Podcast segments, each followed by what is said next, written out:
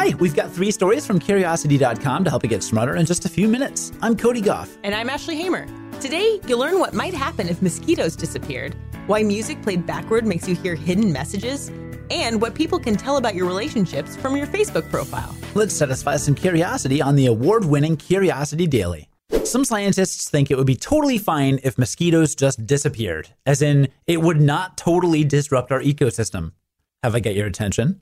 Are you a mosquito magnet, Ashley? No, mosquitoes actually don't really like me, which I'm pretty happy about. All right, well, they bother some of the rest of us mortals. so, this is exciting news, potentially, for the rest of us. Right. The story is relevant too because of the very serious problem of malaria. Every year, the disease infects about 200 million people and it kills a million people. Obviously, not every mosquito carries malaria, but the main way it's transmitted is through a particular mosquito species called Anopheles gambiae. And many scientists think we should look into the idea of getting rid of these mosquitoes. Better yet, we wouldn't even need to release toxic chemicals in order to do it.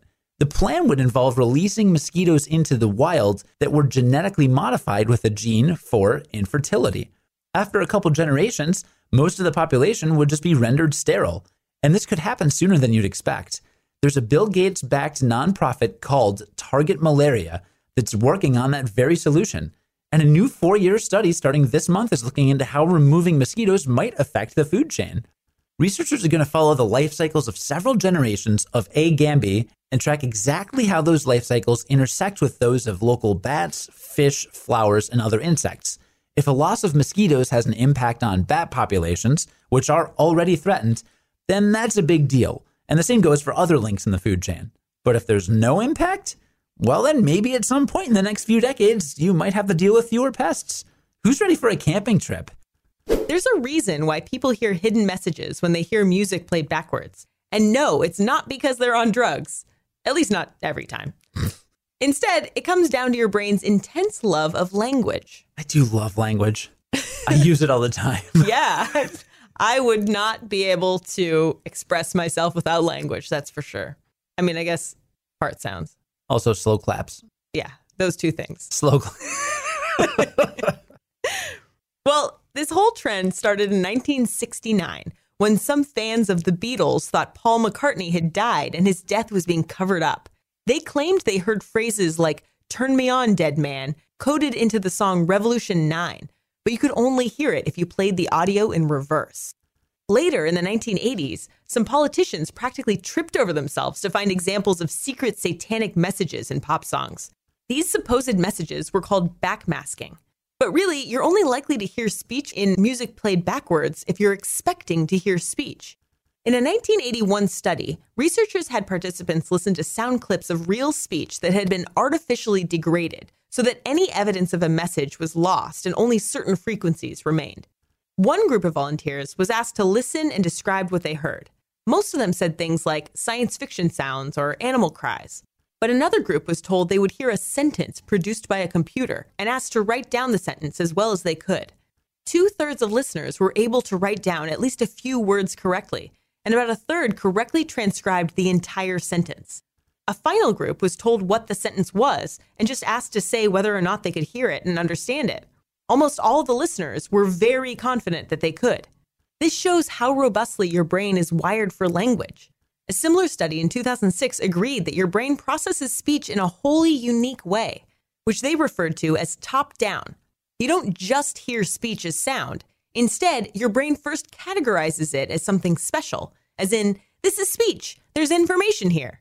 And then your brain uses context clues and known information to decipher what that speech is saying. Who knew language was so important? Or, put another way,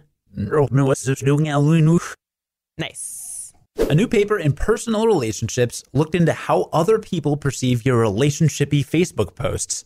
Is your bay in your profile picture? then listen up because we might know what your friends think about that. Have you ever had your bay in your profile picture? I have, not often. It's usually just me. Right now, no. I think the only time I ever did it was after I got married. That makes sense. That's totally fair. I mean, I was pretty happy about it. Yeah. well, for the first part of this two part study, researchers made fictional Facebook profiles for people in relationships. Some of them had solo profile pictures, while the other profile pictures showed them with their significant other which the researchers called Relfies. That's a portmanteau of the words relationship and selfie, and we do not necessarily endorse that term on this podcast. It's super gross. Some profiles listed themselves as in a relationship or Facebook official, while others didn't. The researchers also played with status updates, sometimes making random posts like, I lost my phone, email me, and other times talking about their relationship, saying stuff like, I'm pining away for Jordan. I just love you so much, I can't stand it. Then, after they apparently had way too much fun messing around with fake Facebook profiles, the researchers had study participants browse the profiles and tell them how happy the fictional couple's relationship seemed.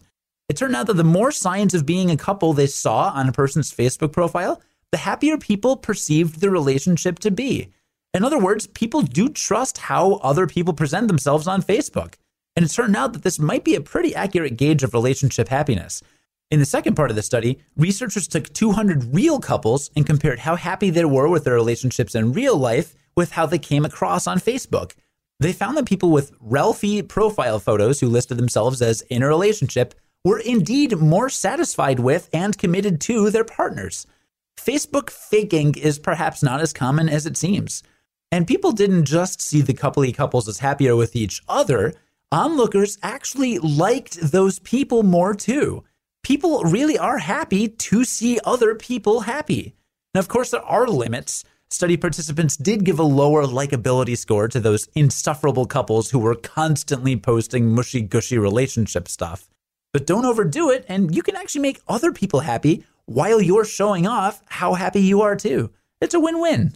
Before we go, I want to give a shout out to Paul in Michigan. Hi, Paul. We got a really thoughtful email from Paul who said he misses the long form version of our podcast that we did in the past. If you're a new listener, you might not know that when we launched our podcast last year, our show's format was very different and we featured longer interviews with experts.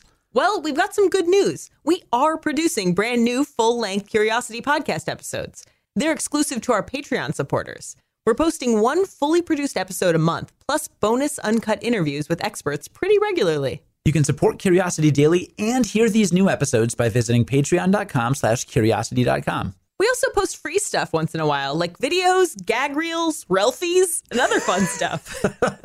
Wouldn't it be welfies, like work selfies? yes. So even if you're not actively contributing, you should still follow us on Patreon. One more time, that's patreon.com slash curiosity.com. There's also a link in the show notes of every episode of the show. Join us again tomorrow for the award winning Curiosity Daily and learn something new in just a few minutes. I'm Cody Gough. And I'm Ashley Hamer. Stay curious. On the Westwood One Podcast Network.